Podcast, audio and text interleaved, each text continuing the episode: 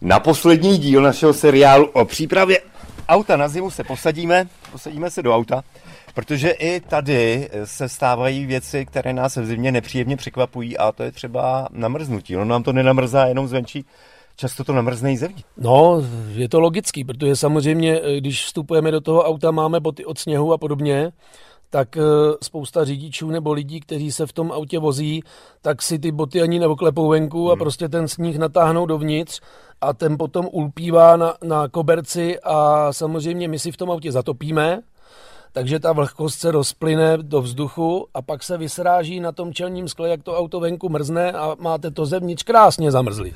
Jak eh, proti tomu bojovat? Jak tu vlhkost z toho auta dostat ven? Tak eh, ta vlhkost, eh, samozřejmě něco tam vždycky nataháme. Já to teda osobně, a naučil jsem to i svoji celou rodinu, že si sednu do auta bokem s nohama venku, oklepu si, pozor, ale ne o prach, protože ten jsme si ošetřili a my bychom to z něj jako spláchli. Ten, Aha.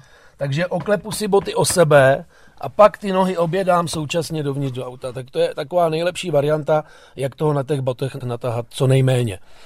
Pak eh, jsou takový dvě varianty, buď mám, buď mám gumové koberečky, já jsem je dlouhá léta používal, ale pak jsem k ním začal mít trošku jako, mm, ne, ne averzi, ale takovou jako úplně nedůvěru, protože někteří ty koberečky jsou docela dobře udělané, ale tady třeba vidíme, že nemá žádný okraj, Jo, takže on to a, stejně vyteče. A ono stejně, když to potom chcete tu vodu vylejt, tak to vylejete do toho auta, než to vyndáte ven. Mm-hmm. No, takže máte mokrý koberec pod tím.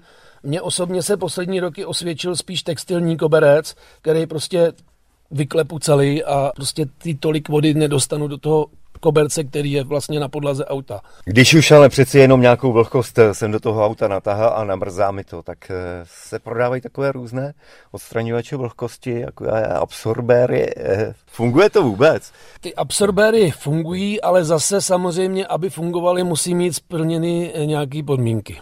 No a toho si nejsem jist, jestli my jsme v tom běžném provozu denním to auta schopní vůbec jako zajistit.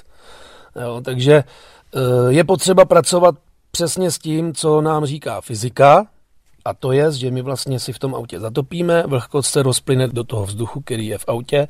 Samozřejmě i něco vydýcháme, ano. nějakou vlhkost.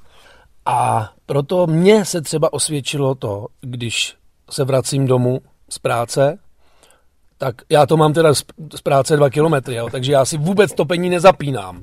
Ale eh, pokud už někdo jede dál a jede třeba 50 kilometrů, tak prostě posledních 10 kilometrů si to topení vypnu. Aha. Úplně si vypnu topení. K čemu je to dobrý?